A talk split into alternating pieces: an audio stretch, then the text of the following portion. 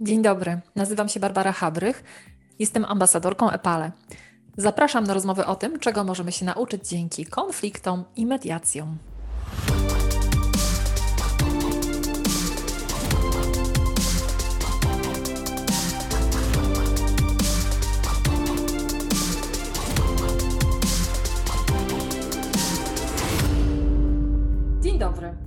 Do rozmowy o e, mediacjach, o tym, kim jest mediator, jakie ma kompetencje, czego można się nauczyć dzięki mediacjom i dlaczego są ważne w naszym życiu, do czego nam mogą się przydać, zaprosiłam Natalię Kurzawę. Dzień dobry, Natalia. Cześć Basiu, dzień dobry. Cześć. Natalia jest certyfikowanym coachem kariery, jest trenerką rozwoju osobistego i kompetencji społecznych, jest mediatorką sądową, jest ekspertką rozwiązywania konfliktów, ekspertką negocjacji, jest także przedsiębiorcą, właścicielką firmy Akademia Bliżej, która szkoli i certyfikuje mediatorów w systemie kształcenia VCC. E, Natalio, powiedz, skąd w ogóle wzięły się e, mediacje w Twoim życiu? Jak to się zaczęło? Skąd taka pasja, a może misja już nawet? Właśnie, Basiu, bardzo dobre pytanie. Dziękuję Ci za to pytanie, bo właściwie nie zajęłam się tym tylko i wyłącznie w kontekście jakby zawodowym, ale też y, dlatego y, ze względu na różne wydarzenia gdzieś tam w moim życiu, wydarzenia też takie, które tyczyły się w ogóle sytuacji konfliktowych, tego e, na jakie sytuacje konfliktowe patrzyłam, e, też e, myślę, że też takiej mojej misji odnośnie pomagania ludziom, bo bardzo pięknie mnie przedstawiłaś i tak sobie pomyślałam, czy ja mogę dać coś, coś od siebie i chyba tak, ja po prostu jestem takim typowym pomagaczem, tak? Także zajmuję się pomaganiem, generalnie tym budowaniem porozumienia, ale też tym, że miałam taką misję, misję i taką pasję, którą było to, żeby nauczyć jakby ludzi trochę na nowo rozmawiać ze sobą, prowadzić ten dialog, bo e, jeśli miałabym poopowiadać trochę o tym, dlaczego w ogóle zajęłam się mediacjami, to myślę, że też trochę ze względu na moje wykształcenie filozoficzne, i e, to, że chciałam żyć trochę w kulturze takiego dialogu sokratejskiego, w tej, w tej idei i tego, że mediacje są przede wszystkim dla mnie tym dialogiem konstruktywnym. E, takim też zarządzaniem tym konfliktami, ale też pomocą w zarządzaniu tymi konfliktami, w rozwiązywaniu konfliktów e, e, poprzez właśnie ten dialog, ale też taki dialog, który jest nastawiony na cel, który ma dać pewne konkretne rozwiązania, bez konieczności walki. I jak pomyślałam, jakby szukałam pomysłu na, na siebie w życiu, to pomyślałam, że rzeczywiście ja chciałabym być takim towarzyszem e, w procesie do, dochodzenia tak naprawdę do, do porozumienia, mediatorem, który cechowałby się właśnie tą neutralnością, taką bezstronnością, tym niezaangażowaniem ale jednocześnie taką e, dużą pomocą właśnie w pomaganiu ludziom. Jakbym miała powiedzieć, co jest moją misją, to chyba rzeczywiście to pomaganie. Myślę, że dlatego się tym zajęłam. Tym, żeby właśnie ludzie na nowo chcieli trochę siebie usłyszeć. Mhm, no tak, czyli ta idea pomocy jest bardzo ważna. Tak. No ale wiesz, są różne inne sposoby pomocy, tak? Można pójść do psychologa, można skorzystać z innych form pomocy, e, można skorzystać z coachingu, można się czegoś nauczyć na, na szkoleniach.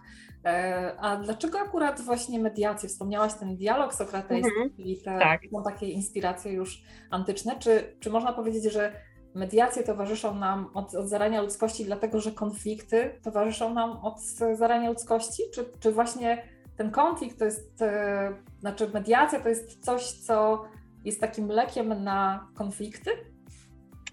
Myślę, że mediacja może być jednym z najskuteczniejszych e, sposobów rozwiązywania konfliktu. E, z tego względu, że rzeczywiście tak, konflikty są zjawiskiem nieuniknionym. E, tak naprawdę konflikty gdzieś tam są absolutnie powszechnym zjawiskiem społecznym i nie da się ich uniknąć. My czasami jesteśmy, padamy trochę takim nie wiem, jesteśmy trochę takimi ofiarami takiego przekonania na zasadzie, że jeżeli zamiotę coś pod dywan, to to zniknie, to tego nie będzie. No i rzeczywiście, e, szczerze powiedziawszy, wbrew takiemu powszechniemu mniemaniu, konflikt sam w sobie nie jest zły i myślę, że stąd taka trochę moja misja edukacyjna i po prostu ważne jest to, żebyśmy mieli tego świadomość, bo jak to jest z tymi konfliktami, jeżeli już wychodzimy od konfliktu, bo wydaje mi się, że nierozerwalne jest pojęcie w ogóle mediacji i konfliktu i nie da się mówić o mediacjach bez e, mówienia o konflikcie e, i rzeczywiście konflikty same można zaobserwować tak naprawdę w każdej rodzinie, w każdej szkole, w życiu społecznym, zawodowym, nawet na arenie politycznej, tak? E, I w zasadzie wchodząc w relacje jakiekolwiek z drugim człowiekiem, my możemy zetknąć się z pewną różnicą, bo jesteśmy różni i dla mnie to jest piękne. I czego tyczy się ta różnica? E, ta różnica może się tyczyć interesów, tego, co jest dla nas ważne, naszych wartości, pewnych przekonań, jakichś poglądów, e, wiedzy, nawet emocji. I generalnie te różnice mogą nas doprowadzić do samego konfliktu, bo właściwie my czasami e, obieramy sobie niewłaściwe rozwiązania i te niewłaściwe rozwiązania mogą przynieść wiele strat. I ja zawsze mówię gdzieś tam na posiedzeniach mediacyjnych, czy, czy w ogóle, kiedy szkole dziś e, zawodowych mediatorów o tym, żebyśmy teraz zajrzeli w głąb siebie, bo gdybyśmy tą energię, którą my często wkładamy w sam konflikt i takie nakręcanie konfliktu, włożyli na rozwiązanie, na to budowanie porozumienia, e, to o wiele więcej konfliktów byłoby rozwiązywalnych i mielibyśmy naprawdę, e, budowalibyśmy w sobie naprawdę szereg wielu zasobów i takich kompetencji, które są bardzo, bardzo ważne. I konflikt wtedy będzie się stawał jakby w życiu samym zagrożeniem, kiedy on będzie się przyczyniał do pogorszenia albo rozpadu relacji, kiedy będzie taki des, destrukcyjny w skutkach, kiedy będzie raniący. I dlatego, żeby kończąc moją wypowiedź, e, bardzo ważna jest ta umiejętność konstruktywnego podejścia do konfliktu. E, też wypracowanie, ale takich wspólnych ramach pomiędzy jednym i drugim partnerem takiego rozwiązania, gdzie rzeczywiście obie strony powinny odnieść korzyści e, takiego e, rozwiązania idącego w stronę win-win, jeżeli chodzi o negocjacje, bo właściwie ten konflikt, który będzie dobrze rozwiązany, będzie dla nas wartością, będzie też szansą zmiany. On przyczyni się tak naprawdę do rozwoju czy też do pogłębienia relacji, ale myślę, że przede wszystkim do tej zmiany, bo często osoby się mnie pytają na, na szkoleniach czy, czy na wykładach, jak to jest, czy każdy konflikt my musimy rozwiązać, e, jak to jest z tymi konfliktami. I zawsze mówię o tym, że konflikt przede wszystkim ma nieść zmianę, zmianę mojego spojrzenia na coś, zmianę mojego dotychczasowego sposobu działania czy, czy zachowania. Hmm, Okej, okay, to dużo wątków nam się pojawiło w tej rozmowie. Mam nadzieję, że za moment je wszystkie sobie rozwiniemy, uporządkujemy. E, to, co było dla mnie takie mm, ciekawe i charakterystyczne, trochę przykuwające moją uwagę, to to, że konflikt może być dobry, bo konflikt mm -hmm. zmiany, tak? No ale wiemy też, że nie ma e, potrzeby mediacji, jeśli nie ma tego konfliktu, czyli mediacja tak. jako lek na, na konflikt, na to, żeby on, żeby przekuć ten konflikt w konstruktywną zmianę. No ale to zacznijmy może od początku. To czym są mediacje? Jak ty byś scharakteryzowała? Co, to, co oznaczają dla ciebie mediacje? E, to znaczy, tak jak mówiłam wcześniej, Basiu, przede wszystkim ja to widziała jako taki ten dialog konstruktywny, budowanie tej takiej konstruktywnej rozmowy pomiędzy dwojgiem ludzi, ale też przede wszystkim jakby mediator w samych mediacjach jest takim strażnikiem z taką potrzebą, że chcemy czuć się bezpiecznie. I rzeczywiście ja zawsze mówię, że to posiedzenie mediacyjne, czy w ogóle to spotkanie mediacyjne jest y, jakby realizowane w ramach takiej bezpiecznej przestrzeni, w takim obszarze bezpiecznej przestrzeni, ale też przystani dla nas. Y, y, przede wszystkim mediacja sama jako proces e, jest dobrowolna, jest ufna, jest przede wszystkim spotkanie, bo no nie ma mediacji, gdyby nie zaistniał konflikt, więc jest to spotkanie tych takich dwóch stron, które są ze sobą w konflikcie. E, ten kanał komunikacji jest, jest już między nimi, pokusiłam się o stwierdzenie, na tyle zatkany, że one nie potrafią się dalej komunikować, tak? Pojawiają się na przykład jakaś też deprywacja na przykład danego poczucia, nie wiem, bezpieczeństwa, czy jakichś wartości i wtedy ludzie po prostu ze względu na różnice w interesach, czy, czy różnice w postrzeganiu czasami pewnych pewnych rzeczy, czy, czy wychowania, czy przekonań, e, po prostu ten konflikt zaistnieje. No i mediacja, tak jak też powiedziałam wcześniej, jest też celowa, bo e, te, tego, tym celem tak naprawdę w mediacji będzie przede wszystkim e, budowanie tego porozumienia. Ale żeby doszło do tego budowania porozumienia, to myślę, że też mediator uczy trochę strony myśleć rozwiązaniami, tak? E, myśleć e, o konflikcie w ten sposób, że on jest rozwiązywalny, że nie jest w sobie zły, tak jak mówiłam wcześniej, że e, jest e, czymś zjawiskiem zupełnie normalnym i że z każdym dalej rozwiązanym konfliktem my będziemy zyskać naprawdę zasób ogromnych możliwości, dużego doświadczenia, doświadczenia, ale żeby osoby czuły się bezpiecznie, żeby chciały rozwiązać ten konflikt, przydaje się po prostu czasami rzeczywiście osiąganie tego porozumienia, czy budowanie po prostu tego porozumienia przy, o, przy obecności takiej osoby bezstronnej, niezaangażowanej w konflikt, przy osobie mediatora, który podczas mediacji będzie właśnie takim wsparciem za e, stron. On będzie wspierał stronę w znalezieniu rozwiązania, ale rozwiązania, tak jak powiedziałam wcześniej, takiego win-win, które będzie zaakceptowane e, tak naprawdę przez te e, obie strony. I myślę, że przede wszystkim, oprócz tego, że te mediacje są tym konstruktywnym E, dialogiem, to e, jeżeli miałam przedstawić taką mi najbliższą definicję, to przede wszystkim jest dla mnie taki proces właśnie do budowania, do dochodzenia do porozumienia, ale też dający konkretne rozwiązanie, nastawione generalnie na rozwój. Okej, okay, to mamy tak, mamy proces, mamy cel, tak. Mamy dobrowolność jako taką ważną cechę mhm. różnik, tak? Czyli nie można nikogo zmusić do mediacji, jak rozumiem. Nie, nie. E, mamy spotkanie, no i do tego wszystkiego brakuje najważniejszej osoby, czyli właśnie mediatora.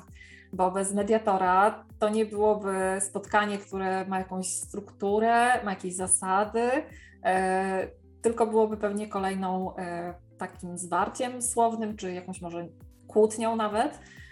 Natomiast gdybyś mogła powiedzieć e, tak mhm. naprawdę, co jest takim zadaniem, taką funkcją mediatora podczas już tego spotkania, jeśli dojdzie do tego, że dwie strony chcą się porozumieć, chcą się spotkać na takim procesie, to E, co musi tutaj e, zrobić mediator, żeby to spotkanie można było nazwać mediacją, a nie tylko kłótnią albo jakimś dalszym rozwojem konfliktu? E, tak, no przede wszystkim myślę, że najważniejszą kwestią jest to, że jest ta gotowość, że rzeczywiście te strony chcą się spotkać, tak? I mediator w tym momencie, kiedy uzyskuje jakby tą gotowość od stron, on organizuje spotkanie mediacyjne, uwzględnia też możliwości, potrzeby też obu stron, tak naprawdę obu stron konfliktu. Dlaczego dla mediator ma taką ogromną funkcję też edukacyjną, e, o której też troszkę mówiłam wcześniej? Przede wszystkim dlatego, że musi zdiagnozować konflikt. Musi zobaczyć, jaki to jest typ konfliktu. E, musi też zobaczyć, też myślę, posługując się różnymi, oczywiście szeregiem różnych narzędzi gdzieś tam mediacyjnych, e, tak naprawdę o co ten konflikt się rozchodzi, że tak powiem kolokwialnie. Czy to jest konflikt interesów, czy jesteśmy na etapie konfliktu wartości, który jest tutaj bardzo ciężkim jakby typem konfliktu i często jest nierozwiązywalny. Czy to jest jaki to jest w ogóle typ konfliktów, czyli on musi zdiagnozować e, konflikt, zobaczyć jaka też jest dynamika tego konfliktu, zbadać to, tak, tak, naprawdę ma taką trochę rolę badacza. Musi też dobrze zorganizować ten e, proces, e, nadać też taki właściwy klimat spotkania, też kontaktom między stronami. Mówiłam wcześniej o tej funkcji edukacyjnej, rzeczywiście jest to taki trochę edukator komunikacji, pewnych kompetencji, które chcę wyciągnąć troszkę też z tych stron, musi aktywnie słuchać, musi zadawać dobre pytania też w dobrym momencie, to też osoba, która zachęca tak naprawdę te strony do poszukiwania jakby rozwiązań sporu. Służy też wiedzą przy w ogóle mm, formułowaniu czy zawieraniu ugód, ale tu też są te aspekty jakby prawne, e, ale generalnie chodzi mi też o to, e, że on udziela wsparcia, utrzymuje też jakby kontakt z tymi, e, z tymi stronami, wspomaga te poszukiwanie alternatywnych rozwiązań. Jest też trochę takim nauczycielem, tak? Bo zawsze, kiedy osoby na szkole się pytają, dobra Natalia, ale ten mediator to jest też negocjator, bo często mówisz zamiennie, mediator i negocjator. I tak, mediator też musi być świetnym negocjatorem, ale też myślę, że musi mieć to coś w sobie, bo oczywiście możemy mieć szereg fantastycznych kompetencji, umiejętności, ale też ważna jest ta osobowość mediatora, e, to co jest jego jakby celem mm,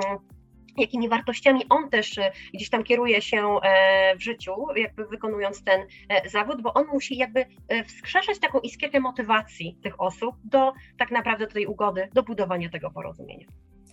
Okej, okay, to wszystko tak brzmi bardzo poważnie. Rzeczywiście, że to jest tak mnóstwo wymagań, oczekiwań, że to jest bardzo taka e, wymagająca rola, do której się trzeba przygotować. Jakbyśmy mieli to powiedzieć w taki bardziej lekki sposób o tej roli mediatora, bo e, podzieliłaś się ze mną taką e, właśnie specyfikacją Amery Amerykańskiego Stowarzyszenia do Spraw Mediacji, m, które właśnie trochę e, nam w taki lekki sposób mówi o tym, jakie są te role mediatora.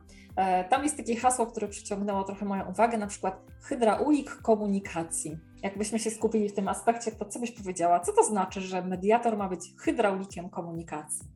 Tak, tak. Y, rzeczywiście jest to fantastyczna sprawa. To są role mediatora według tego y, American Arbitration Association i rzeczywiście mnie też przy, przykuło to bardzo mocno, y, zwłaszcza, że wcześniej mówiłam o tym takim zatkaniu trochę kanału komunikacji, więc ten mediator ma wiele różnych specyficznych ról i rzeczywiście dlaczego e, hydraulicy trochę zatkanej komunikacji między stronami? Generalnie mediator inicjuje tą komunikację, pozwala trochę stronom usłyszeć się też na nowo, budować jakby ten dialog między sobą i trochę powiedziałabym, że udrażnia rzeczywiście te zatkane kanały komunikacyjne.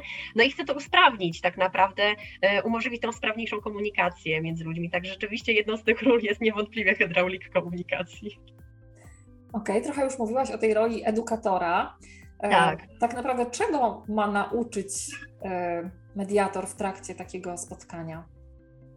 Myślę, że przede wszystkim y, nauczenia się jakby ponownie ze sobą rozmawiać, ale też rozmawiać na zasadzie takich bardzo czasami podstawowych zasad, o których my po prostu podczas y, kłótni lub rozgrzanego konfliktu zapominamy.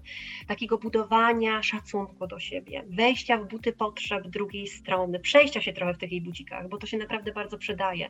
Otwarcie też na drugą perspektywę, takiego mm, uczenia takiej zasady, w myśl której ja jestem ok, ale ty też jesteś ok. Ja nie muszę się zgadzać z tobą, ale też nie muszę negować absolutnie twojego punktu widzenia.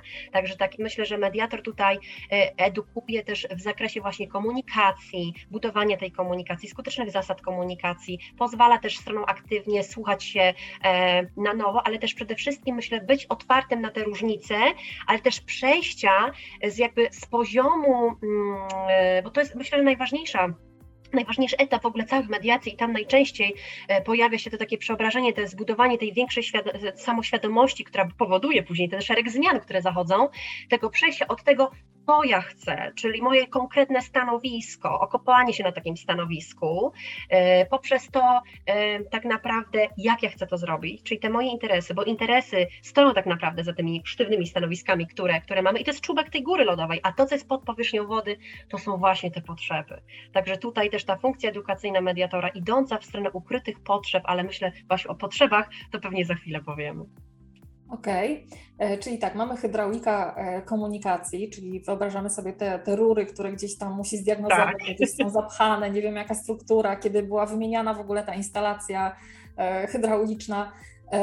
Później edukator, tak, czyli dajemy pewne narzędzia, być może modeluje pewne sposoby mhm. komunikacji po to, żeby, żeby nauczyć te strony, jak można rozmawiać żeby trochę odłożyć te e, trudne emocje na półkę i spróbować znaleźć płaszczyznę porozumienia. No ale być może zdarzy się tak, że e, nie ma zasobów, tak? Czyli takie, taka kolejna rola według e, mhm. tej typologii to dostarczyciel zasobów. Co on może dostarczać? Jakie zasoby? Czego może brakować ludziom w takiej sytuacji konfliktu? A w czym może pomóc mediator w tej roli? Znaczy, myślę, że jednym z takim ogromnym y, zasobów, o których może przypomnieć mediator w konflikcie, jest empatia. Y, jest takie i pójście w stronę drugiego człowieka, co ja osobiście uwielbiam w mediacjach, i też to jest moim głównym motywatorem do działania, czyli pójście w stronę tego języka serca, przypomnienie nam o tym, że wszyscy jesteśmy tylko ludźmi, że możemy mieć różne swoje emocje, różne swoje nerwy, że tak powiem, rozgrzane w tym konflikcie, ale też, że po drugiej stronie stoi tak naprawdę drugi człowiek. I ten drugi człowiek ma takie same gdzieś tam motywy, może mieć różne motywy, ale po prostu jest drugim człowiekiem, tak? On też może ma prawo do swojego spojrzenia, tak? Do, do swoich interesów, do właśnie tego spojrzenia na sytuację, ze swojej perspektywy też myślę. I ten mediator tak naprawdę poszerza też trochę, stara się poszerzyć tym osobom te zawężone pola widzenia w stronę jakby szerszych horyzontów, bo ja zawsze mówię, że rzeczywiście podczas kłótni, podczas konfliktu, gdzie ten konflikt jest bardzo napęczniały, to rzeczywiście idziemy, mamy taką tendencję na patrzenia przez sprawy, i tutaj się pokuszę takie stwierdzenie, przez dziurkę od klucza i ona jest zawężona. I ten mediator trochę pomaga poszerzyć te horyzonty i rzeczywiście spojrzeć na to szerzej, że po tej drugiej stronie przecież też tak naprawdę jest człowiek. I on nie tylko będzie oferował wsparcie na zasadzie procedury, czyli tej bezpiecznej przystani, e, tego, że każdy ma czas na wypowiedź, tego, że to jest taka przestrzeń, w której się nie obrażamy, w której jest czas na ten szacunek i miejsce na ogromne poszanowanie jakby potrzeb drugiej strony, ale też jej punktu widzenia czy spojrzenia, ale właśnie też takie zasoby, które są naszymi osobistymi zasobami. To, czym się wyróżniamy, to, co jest dla nas dobre, to, czym my się chcemy kierować w życiu. Myślę, że też zasoby to też nasze wartości, bo takie bardzo ważne pytanie, które się pojawia na mediacjach i które zwykle jest pytaniem budującym samoświadomość, takim bardzo otwierającym, to jest to, dlaczego to jest dla Was takie ważne czyli te zasoby, tak? Także rzeczywiście te wartości połączone z tak naprawdę z zasobami, ale jeśli miałabym mówić o takim zasobie, który drzemie w każdym z nas i czasami on jest taki trochę pomijany, bo po prostu bardzo dużo energii wkładamy w ten konflikt, no to jest ta próba empatycznego jakby spojrzenia na tą drugą stronę, jako drugiego człowieka. Mhm. Super, czyli to są te zasoby, bo bez, bez tych zasobów trudno pójść dalej, ale fajnie użyłaś takiej metafory dotyczącej tej mhm. patrzenia przez dziurkę od klucza. I tak myślę sobie, że kolejna rola mediatora, czyli poszukiwacz, to jest taka trochę osoba, która, czy taki, taka rola, w której poszukuje klucza od tej dziurki, żeby te drzwi szeroko otworzyć. Żeby trochę zobaczyć y, różne punkty widzenia, wejść do tego pomieszczenia, obejść te cztery kąty i zobaczyć, aha, z tej perspektywy to może inaczej wyglądać. Czy ja dobrze sobie to wyobrażam, tę rolę poszukiwacza? Tak, Basiu, jak najbardziej, bo rzeczywiście e, ten poszukiwacz, on będzie, e, jakby ja już trochę weszłam nawet ten temat, on będzie starał się pokazać stron ten spojrzenie na to konflikt, na problem właściwie, bo ja zawsze mówię, że na mediacji przechodzimy, na mediację przechodzimy z problemem, mamy jakiś problem, ale później my razem z, jakby z mediatorem, a właśnie mediator motywuje stronę do tego, żeby ten problem przekuć w cel, a celem ma być to porozumienie. I rzeczywiście e, ta, ta funkcja takiego poszukiwacza, ona będzie umożliwiała jakby dostrzec e, stroną e, ten problem z różnych perspektyw. No bo to zależy, jak ja siedzę, czy ja stoję, czy ja siedzę, jak na, na ten problem patrzę. I czasami rzeczywiście podczas spotkań mediacyjnych, ja czasami nawet proszę e, strony dosłownie o to, czy mogą się zamienić miejscami, żeby zobaczyć inną perspektywę nawet w tej przestrzeni. I powiem szczerze, strony zwykle zastanawiają się, po co ja to chcę zrobić, ale jest ta inna perspektywa, jest to spojrzenie nawet w momencie poszukiwania opcji, także my musimy, żeby szukać rozwiązań, musimy być na tyle, potraktować to jako wyzwanie, ale też być odważni w takim kontekście, żeby chcieć w ogóle dostrzec ten problem z różnych punktów widzenia, e, prawda? Więc to myślę, że jest takie ważne. I w tej roli poszukiwacza to jest też to, na co zwróciłam uwagę e, przed chwileczką, to jest też ten trochę model góry lodowej, żeby to przedstawić tym stronom, że my przychodzimy z tym, co jest na czubku czyli z tym naszym stanowiskiem. Ja zwykle ja chcę to, to i tamto, druga strona chce to, to i tamto, no i okej, okay, jak my mamy się w tym momencie dogadać, jeżeli ja chcę wszystko, a druga strona też chce wszystkiego. Um, I wtedy ten mediator rzeczywiście pokazuje, że można zejść niżej w stronę interesów, a jednocześnie, żeby rozwiązać dany problem, trzeba szukać opcji, także motywuje tę stronę do takiego kreatywnego poszukiwania tych opcji. Stąd też funkcją mediatora jest w ogóle pobudzanie do tej kreatywności i czasami właśnie nawet y, mówię o tym też, że konflikt w ogóle ma taką funkcję, bo on wzmaga w nas pewną kreatywność, bo kiedy się już otworzymy na to rozwiązywanie konfliktów i na to szukanie zrozumienia, no to przecież jesteśmy bardziej też otwarci na, na te kreatywne poszukiwanie pewnych rozwiązań, na które być może wcześniej byśmy nie wpadli. Ale co jest najważniejsze, co chciałam podkreślić, że te opcje, które, które sobie wybieramy, mm, e, muszą być akceptowalne, muszą być zaakceptowane tak naprawdę przez strony, żeby do tego do porozumienia dochodziło. Mhm. Ale też musi być ich na tyle dużo, żeby było w czym wybierać, prawda? Tak jak opowiadasz e, o tych rolach, e, włączają mm. mi się pewne obrazy w głowie i takie metafory. Okazuje się, że ten mediator to może być tak, taki symbolicznie przedstawicielem wielu, wielu zawodów. Mieliśmy już hydraulika. Tak. Przed, moment pojawi, przed momentem pojawił nam się ślusarz, który otwiera nam szerzej drzwi, a myśmy przed, do tej pory mogli widzieć tylko przez dziurkę od klucza i mieć zawężoną perspektywę. E, I jeszcze e, teraz mówisz o metaforze góry lodowej, więc taki płetwonurek, który gdzieś tam zanurkuje głębiej i powie, słuchajcie, to nie jest taka mała góra, to my widzimy tylko czubek, a tam jest ogrom jeszcze pod spodem. Tak. I ciekawe jest to, że jako jedną z tych ról mediatora e, jeszcze wymienia się lidera. Co możesz o tym powiedzieć? Dlaczego mediator ma pełnić rolę lidera? Jak rozumieć w tym kontekście liderstwo?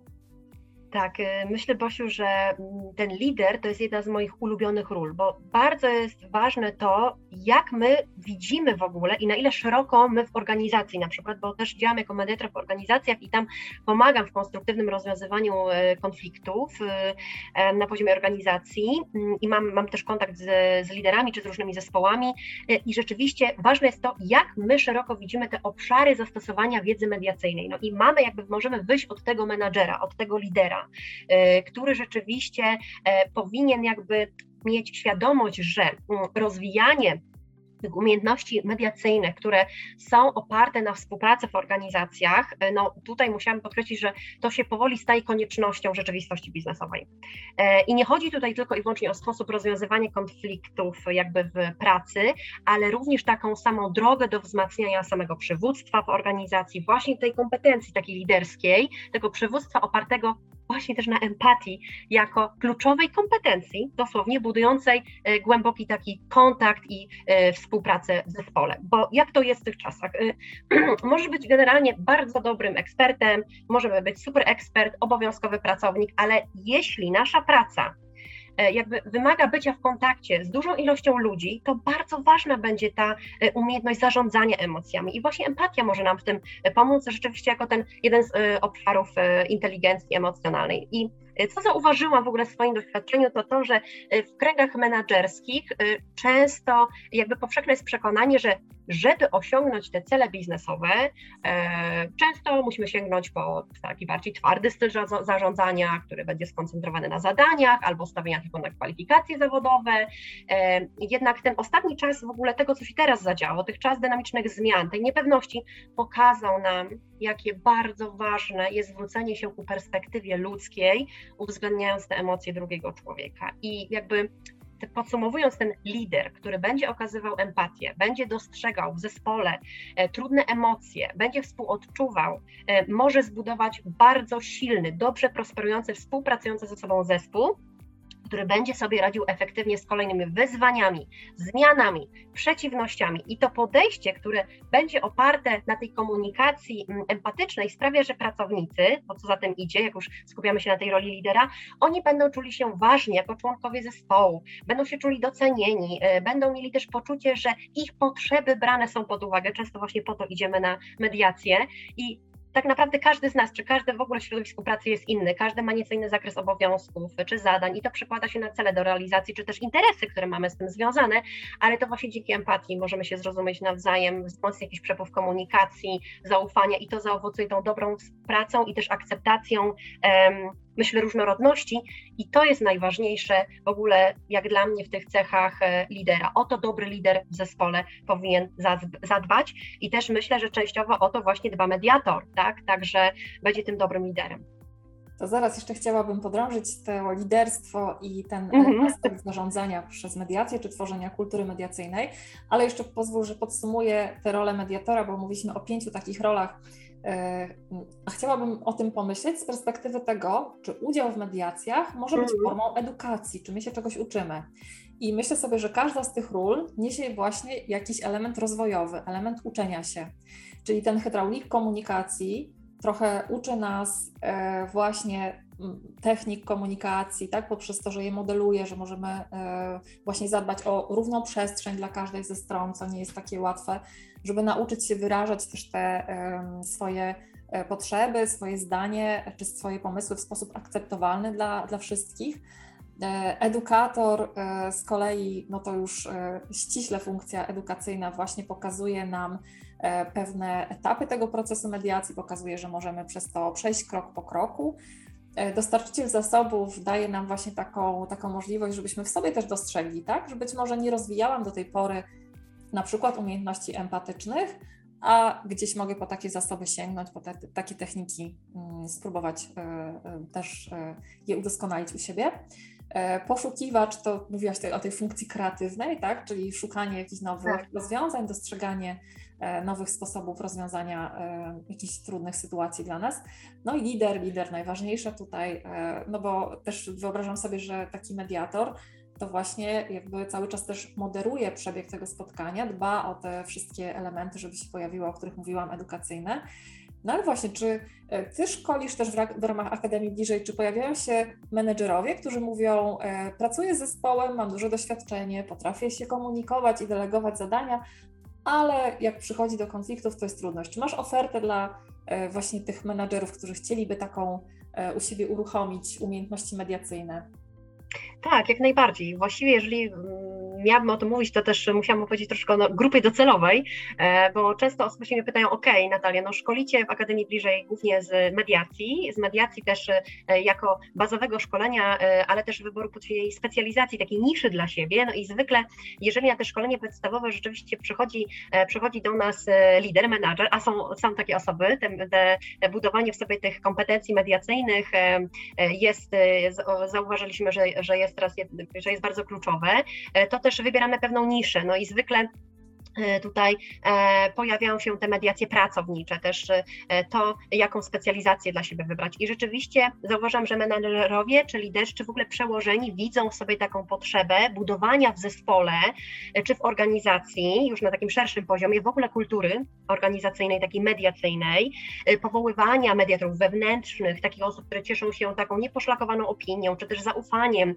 często przeszkolonych właśnie w zakresie jakby mediacji, albo mediatora zewnętrznego, po też to, też my uczymy na szkoleniach w ogóle, jaką procedurę wtedy wdrożyć, jak ten menadżer, ten lider powinien, jako ten przełożony powinien się zachować, kiedy pojawią się konflikty, co tak naprawdę, jakie kroki powinien podjąć, mm, o którym zaraz, o których zaraz też pewnie opowiem.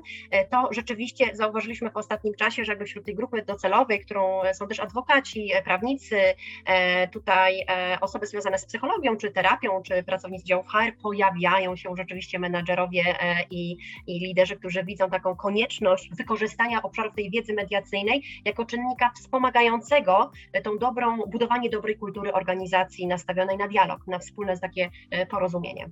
Mhm. Właśnie to mnie zaciekawił ten wątek budowania kultury organizacyjnej mhm. nastawionej na mediację, czy takiego mediacyjnego stylu zarządzania. Mhm. E, co można zrobić, żeby taką kulturę, kulturę, budować? Oprócz tego, że przeszkolić mediatorów, tak jak mówiłaś, czyli wybrać albo pracowników, albo menadżerów, którzy mhm. czują, że chcieliby takie kompetencje rozwijać, e, może wprowadzić taką procedurę, która polega na tym, że właśnie zaczynamy rozwiązywać konflikty poprzez mediację, być może powołując zewnętrznych mediatorów. Co jeszcze można zrobić? Jestem pracownikiem, nie wiem, działu HR albo jestem menadżerem mhm. i usłyszałem o mediacjach, myślę, wow, super sprawa, sporo konfliktów się pojawia. E, jak zmienić w ogóle myślenie pracowników na to, co Ty dzisiaj powiedziałaś, a co dla mnie jest takie trochę zaskakujące, że konflikty są dobre, bo prowadzą do edukacji, prowadzą do szukania nowych rozwiązań, prowadzą do dobrej zmiany.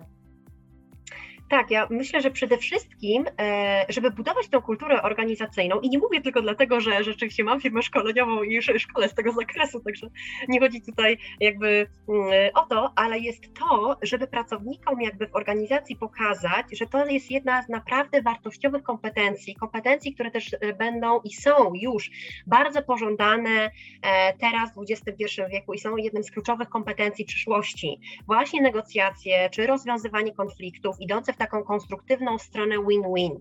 E, myślę, że e, kiedy zwykle Mam takie sytuacje, kiedy, kiedy też e, menadżerowie, czy liderzy, czy przełożeni pytają się, na przykład zwierzają się też z jakichś pewnych tutaj sytuacji, czy też ja jak występuję jako mediator w organizacji, co ja mogę zaproponować, to na pewno czasami, powiem szczerze, fajniejszą opcją i to jest tutaj, to jest też takie moje zdanie poparte pewnym doświadczeniem, niż na przykład wyjazd integracyjny w momencie takim, kiedy rzeczywiście wiemy, że jest dużo konfliktów i dużo zapalników między e, pracownikami czy między zespołami. E, ostatnio miałam też taką sytuację, gdzie był taki zapalony konflikt pomiędzy działem marketingu i działem sprzedaży, to lepszą możliwością niż taki stary, dobry wyjazd integracyjny jest na przykład szkolenie z zakresu skutecznego rozwiązywania konfliktów, żeby budować w sobie te kompetencje, bo ja zawsze mówię tak, słuchajcie, na szkoleniach, nie musicie zostać mediatorami sądowymi, ale budujcie w sobie te kompetencje. Dlaczego? Bo te kompetencje się przydają nam nie tylko w życiu zawodowym, ale też osobistym, bo konflikty od zarania dziejów pojawiają się wszędzie. Sam kontakt z drugim człowiekiem zakłada to, że za jakiś czas możemy na coś patrzeć inaczej i może to budować w nas y, jakiś taki, nie wiem, pewien zapalnik. Także na pewno zachęcałabym do tego, e, żeby od czasu do czasu e, były takie aktywności, były możliwości budowania w sobie e, tych kompetencji, czy też rozwijania nowych umiejętności związanych właśnie z, w ramach jakby organizacji związanych ze szkoleniami z zakresu rozwiązywania konfliktów, czy właśnie tak jak mówiłyśmy wcześniej, powołania tego mediatora wewnętrznego. Myślę, że też osoby tutaj często my ulegamy w ogóle stereotypom, że konflikty są złe, bo, bo zwykle powiem szczerze, że najczęściej się u mnie to pojawia, że to też y, kształtuje w nas y, jakby pewne postawy, często uczestnicy szkoleń, czy osoby, z którymi ja rozmawiam po prostu o konfliktach w organizacji mówią, no ale słuchaj, no ale jak ja wyjdę tam przed szereg, no to to się pewnie źle skończy, tak, albo będę miał jakąś nieprzyjemność, tak, albo czuję się za słaby, a to wynika z tego, że my po prostu czasami przez pewne doświadczenie jesteśmy trochę poturbowani i e, to buduje w nas pewne takie w następstwie pewne e, style rozwiązywania konfliktów. No i tych stylów jest kilka, zależnie od sytuacji, my albo rywalizujemy, jeżeli mamy takie predyspozycje, albo unikamy konfliktów, wolimy je zamieść pod dywan i tak często się dzieje w organizacjach, pracownicy często nie chcą powiedzieć o co chodzi, co się takiego zadziało, e, albo po prostu e, myślę, że chcemy się dostosować na przykład do kogoś, czy też szukamy kompromisowych rozwiązań. Kompromis sam w sobie nie jest zły, ale czasami za szybko po prostu idziemy w stronę tego kompromisu i bierzemy pierwsze lepsze, akceptowalne rozwiązanie jest ok, bo jest, jest szybko, jest skutecznie, ale gdybyśmy chcieli poświęcić troszkę więcej czasu, żeby budować to takie porozumienie i w stronę współpracy, to być może byłoby to rzeczywiście takim najbardziej, najbardziej taką efektywną e, możliwością do e, budowania jeszcze szerzej tej kultury organizacyjnej. Ale na pewno to, to co mogłam zarekomendować, to powołanie zawsze takiej jednej osoby, która była, danie możliwości też komuś się sprawdzenia, czyli tej osoby, o której na przykład powiedziałyśmy, wymyśliłyśmy sobie komuś na zasadzie, o fajnie, mediację, może się tym zajmę, danie możliwości, żeby pracodawca dał możliwość takiej osobie zostanie na przykład mediatorem wewnętrznym w organizacji, ale też tak możliwości stałego doszkalania się w zakresie rozwiązywania konfliktów, e, żeby była taka jasna kultura, taka też etykieta w firmie, która mówi o tym, że okej, okay, e, konflikty same w sobie nie są złe, ale musimy siąść i te konflikty rozwiązać, bo nierozwiązywalne konflikty e, w dłuższej perspektywie tak czy siak po prostu będą dla nas raniące w skutkach. Okej. Okay.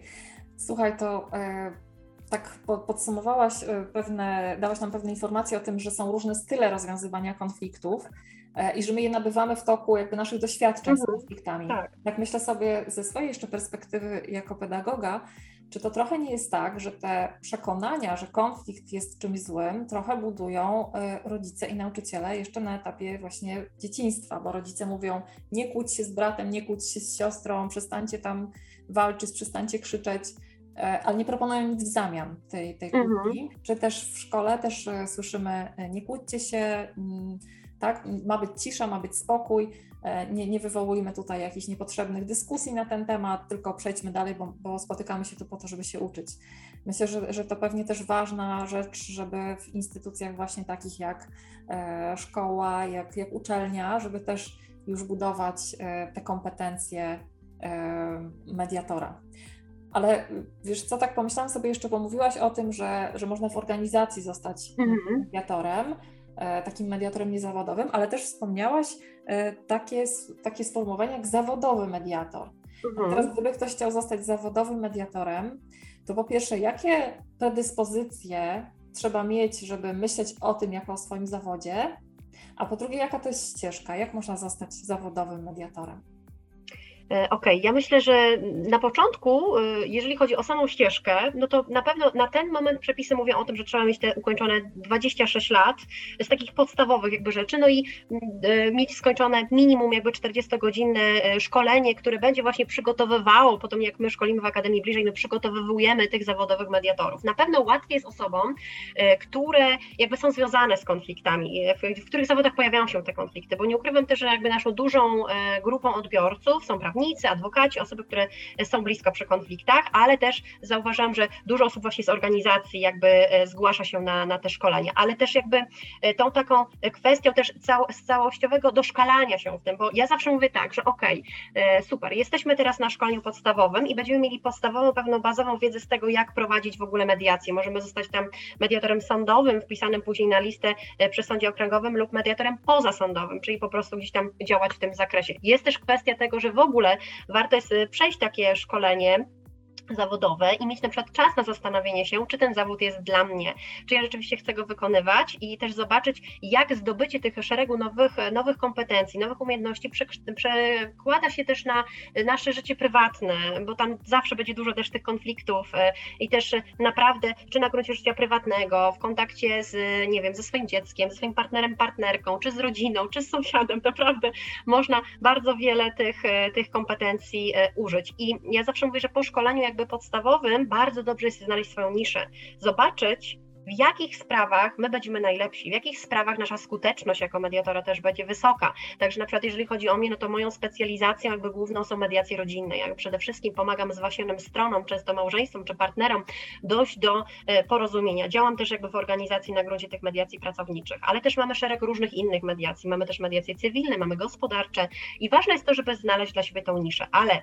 jak już wiemy, że chcemy zostać mediatorem, ja zawsze zachęcam do tego, żeby zrobić w sobie tak bardzo coachingowo, ja też jako coach, więc no nierozerwalnie używam w swojej pracy bardzo wielu takich rozwojowych narzędzi coachingowych, żeby zadać sobie takie pytanie raz, dlaczego to jest dla mnie ważne, co ja dzięki temu chcę osiągnąć, do czego mnie to większego doprowadzi, czy ja mam jakąś misję związaną z tym, ale też, czy ja mam predyspozycję do, do pracy w tym, w tym zawodzie.